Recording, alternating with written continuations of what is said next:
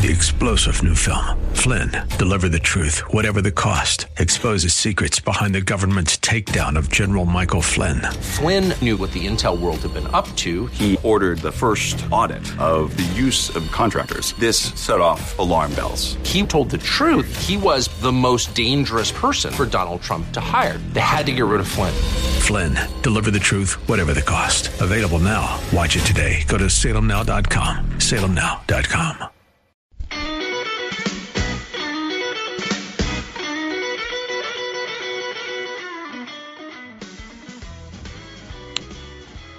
I wish we had a policy in this country that uh, once your presidency was over, uh, you had to go away and never be heard from again.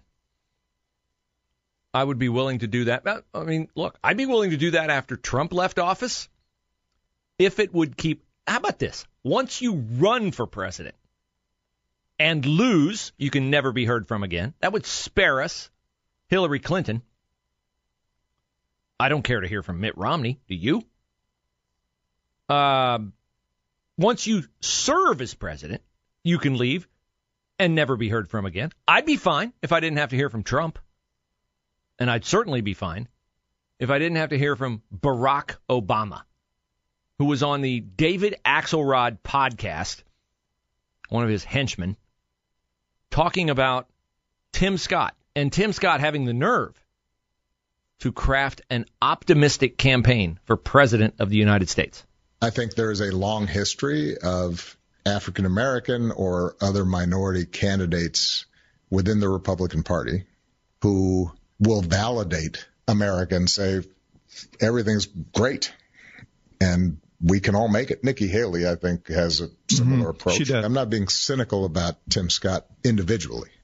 I am maybe suggesting that the rhetoric of can't we all get along? That has to be undergirded with an honest accounting of our past and our present. Okay, where to start? Can't we all get along? Does anybody know where that came from? That was Rodney King, who was beaten by LA cops who had every reason to voice retribution toward the cops. Rodney King, a black man in LA, realized that it would be a much better way to quell racial violence and the riots in LA by not coming out with a vengeful attitude for the injustice that was done him, but to come out with a conciliatory reconciliation, forgiveness, grace filled response. It was Rodney King, a black man, who said, Can't we all get along? Now, my memory may be a little fuzzy on this part, but Barack Obama is criticizing Tim Scott for being too optimistic about America. Barack Obama's campaign slogan when he was elected the first time was what again? Oh, that's right. Hope and change. Hope and change. Not just change. Change, not change and hope. Hope and change. Inherent in hope and change is that we have hope so we can make change. Had it been reversed, which is decidedly the opinion he's voicing now, you would have had to change to get hope. But that's not the way he crafted his campaign in 2008. It was, we have hope, therefore we can change. And we did change. We elected the nation's first black president. We elected him again. He had a black attorney general, two of them. Okay? We now have a black vice president. She's a bubblehead, but she is black. So I'm just saying, Barack Obama has done more to rekindle racial strife in America than anyone in the new millennium. This nonsense argument that continues to be stoked, hot coals that continue to be blown on and stirred and inflamed, are almost exclusively driven by Barack Obama's thin skinned inability to process criticism of his administration on its merits. You could not criticize a policy of Barack Obama, particularly in his second term, without being labeled a racist. It has given rise to the overwhelming Democratic tactic of every single time they are criticized on policy, they revert to name calling, labeling, and invectives. Every single time. They cannot defend their policies in results. They cannot defend their policies on logic. They cannot defend their policies other than to whataboutism it and say, oh, pay no attention to the fact that this policy is a disaster and inflation is crazy and our energy independence has been shot and we can't, we have no respect on the international stage. And poverty, though we have spent tens of trillions of dollars on it since the Great Society in the 1960s. And if you ever want to know the true motivation behind Lyndon Johnson's Great Society, look up the Lyndon Johnson quote about the allegiance that Democrats giving inner city black families welfare, what it would inspire in terms of voting loyalty from the black community. In the exact words of Lyndon Johnson. I can't repeat it on the air or I would never be on the air again. But that's a Democratic president, the same party that started the Ku Klux Klan.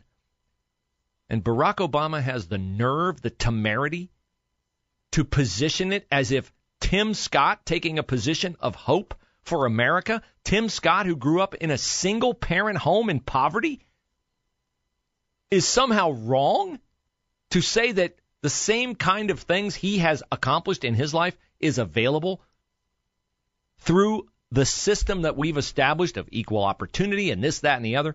I mean, I'm just, I'm so done with Barack Obama and his acolytes. Wouldn't Tim Scott be the epitome of hope and change? Tim Scott or Clarence Thomas, the two black men who are most often lumped into, yeah. you know, the invective from the left. Barack Obama, I got to really fight to resist the feelings that that man elicits in my worst side of my personality. Okay, shifting gears briefly. um, well, first of all, let me let me. Uh, I don't need to speak for Tim Scott. I don't need to uh, defend Tim Scott. Let one of his best friends, Trey Gowdy, do it for me. I am stunned at how uh, little Barack Obama knows about Tim Scott. Uh, and I'm also stunned at, at, at, what little effort he made when he was in Washington for five years to change that. If he knew anything at all about Tim Scott, he would know Tim Scott starts with education. I mean, if you want to do something about poverty in this country, then, then, then give people access to a quality education. That's the number one issue for Tim Scott. Follow that up with criminal justice reform. And by the way, he took plenty of arrows. I mean, that is not a Republican talking point. No one at the grocery store stops Republican candidates and says, I wish you would talk more about criminal justice reform. But Tim Scott did. Opportunity zones. And, and the thing that just, I do know him pretty well. I know he drove a man to, to, to the polling place to vote for Barack Obama for president the first time. He, he, he drove a black man, an older black man, that, that he knew was not going to vote the same way he was going to vote for president. Uh, but he at least honored that man enough to say we can have different visions on how we want to get to the North Star. And I just think it's a damn shame that Barack Obama can't show the same grace and the same respect to Tim Scott that Tim Scott showed to him. Yeah, by the way, what Trey didn't mention there is that the black man that Tim Scott drove to the polls to vote for Barack Obama was Tim Scott's grandfather. So he took his grandfather to vote, and Tim Scott tells that story of I don't think his grandfather could read.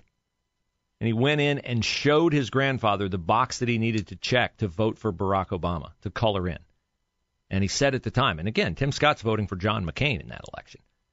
He said at the time, Grandfather, did you ever think you would see the day where you could vote for a black man for president of the United States?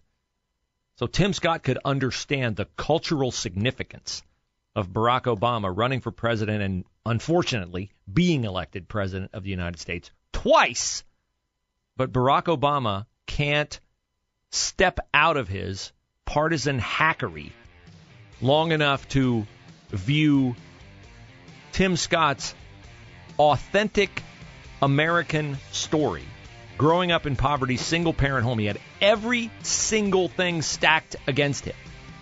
To rise to the position held by only 99 other people in this country, U.S. Senator, and then to have enough support from black and white America that he can run a presidential campaign.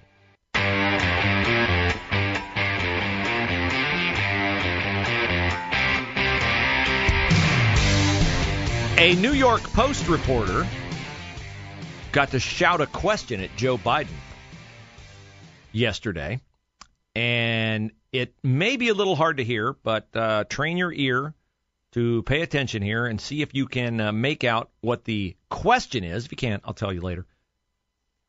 But I think you'll be able to make out Biden's response. Here we go. Why did the Ukraine FBI informant refer to you as the big guy Why is that term Why did that's such a dumb question? Why did the Ukraine whistleblower refer to you as the big guy in the 1023 report? And Biden says, Why did you ask such a dumb question?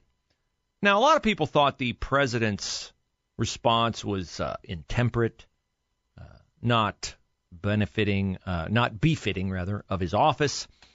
Uh, Trey Gowdy uh, had a, I thought, pretty, pretty on target explanation as to why Biden thinks that's a dumb question. I think what he meant by dumb is uh, I control the Department of Justice. Do you really think my son or I am going to be indicted while I'm the president? So if you look at it that way, yeah, I guess it is a dumb question. I'm never going to let my attorney general I, am going to let the statute of limitations run out this fall on on that gun case. By the way, if you can't make a lying and buying case in five years, then you don't need a driver's license, much less be a law enforcement officer. Those are really easy cases to make. So I guess what he's getting at is you are dumb to think that my Department of Justice, the one that indicted Jeff Fortenberry, the one that has indicted Donald Trump, is going to indict Hunter Biden. You are dumb to think that.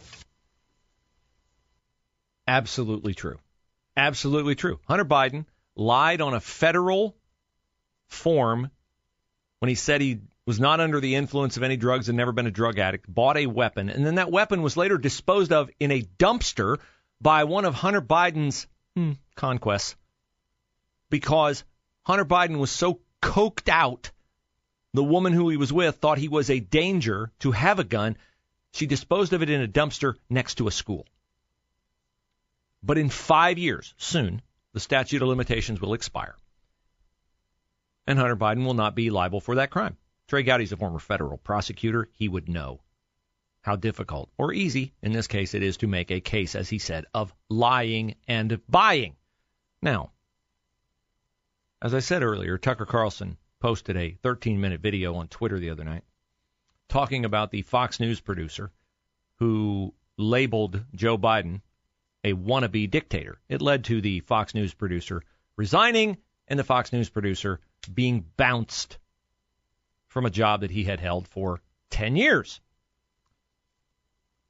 But when you really think about Joe Biden's history, and when you really compare it to what dictators do, is Joe Biden really just a wannabe dictator? The main reason you know Joe Biden is not a wannabe dictator is because he just does not fit the profile as a man. Dictators have that look. You know one when you see one. Dictators build cults of personality around themselves, and they use those cults to deny the glaringly obvious. In his later years, to name just one example, North Korean dictator Kim Il sung developed an enormous baseball sized tumor on the back of his neck. It was huge, it was grotesque, it was right there, you couldn't ignore it. You couldn't possibly not see it. But in North Korea, state media did ignore it. They pretended it didn't exist. And so, in some important sense, it didn't. If a tumor grows on a neck but no one acknowledges it, is it really there? Thankfully, nothing like that is happening in our country or ever will. If Joe Biden ever developed some profound physical or medical problem that was obvious to everybody, journalists would say something. This is not North Korea. We don't have state media here. If Joe Biden was, say, incapable of completing a full sentence or mistook his sister for his wife or suddenly started falling down in public for no reason. The New York Times would report on that and then get to the bottom of what was actually happening. That would be its duty in a free country like ours. It's not like they would cover it up. And by the way, if Joe Biden was a wannabe dictator, he'd have the family to match. All dictators do. Saddam Hussein had Uday and Qusay. They were princelings who lived above the law, indulging their most decadent fantasies with total confidence they would be never held to account by the police. As the sons of a dictator, they knew they could do exactly what they wanted. And so that's what they did. There's no one like that around Joe Biden. He doesn't have weird sex scandals at the heart of his family that no one in the media will ever talk about. He doesn't have a ne'er do well former nightclub owning brother who's made a living for 30 years by being related to him. Not at all. That's dictator stuff. Joe Biden doesn't award ridiculous inflated titles to his relatives that the media are then required to take seriously. He doesn't call people doctor who didn't go to medical school and then force you to nod along like it's real when everyone knows it isn't. Nicolae Ceausescu did that with his wife Elena. Joe Biden would never do that. Nor does Joe Biden dress like a dictator. He doesn't do photo ops in mirrored sunglasses driving a sports car to convince you that he isn't frail and senile, but instead powerful, virile, and wise. That's just not his style. If he was a dictator, Biden's speeches would look like Nuremberg rallies a blood red backdrop, armed soldiers by his side, screaming about crushing his eternal enemies. Honestly, Biden did come close to that one time last September at a speech in Philadelphia. But it wasn't in any sense dictatory, dictatory. It was necessary. As MSNBC assured us at the time, quote, Biden aimed to showcase his faith in the military apparatus and its ability to back the democratic order. See, it was about democracy, not dictatorship. No cause for alarm. He is not a dictator. Feel better now? I do. I mean, that is funny, scary. Most of all, that is accurate. When you add up all the things that Joe Biden gets away with, all the things that he has done, all the things that fade into oblivion because there is always one more thing stacked on top of it that we are told to look the other way, pay no attention. This doesn't mean anything. Trump over there, Trump or Trump. Feel like the frog in the pot now and the temperature getting hotter? I mean, I thought that was among the best things I've ever heard Tucker Carlson say because it reminded me of when I used to do sports radio in Cleveland. And the Browns, as you know if you are a Browns fan, are an ever escalating collection of ineptitude. And I said to my producer one day, I said, you know, we really need to keep a calendar of Brown's dysfunction because something will happen in week two that by the time we get to week four, there'll be something else that will cause us to totally forget what happened in week two. And by the time we get to week eight, we will forget what happened in weeks two, four, five, six, and seven. And all of them, if evaluated in totality, would give a much better picture of how dysfunctional and inept this franchise is as opposed to just examining the singular issue before us at the time. The same exact thing is true of Joe Biden.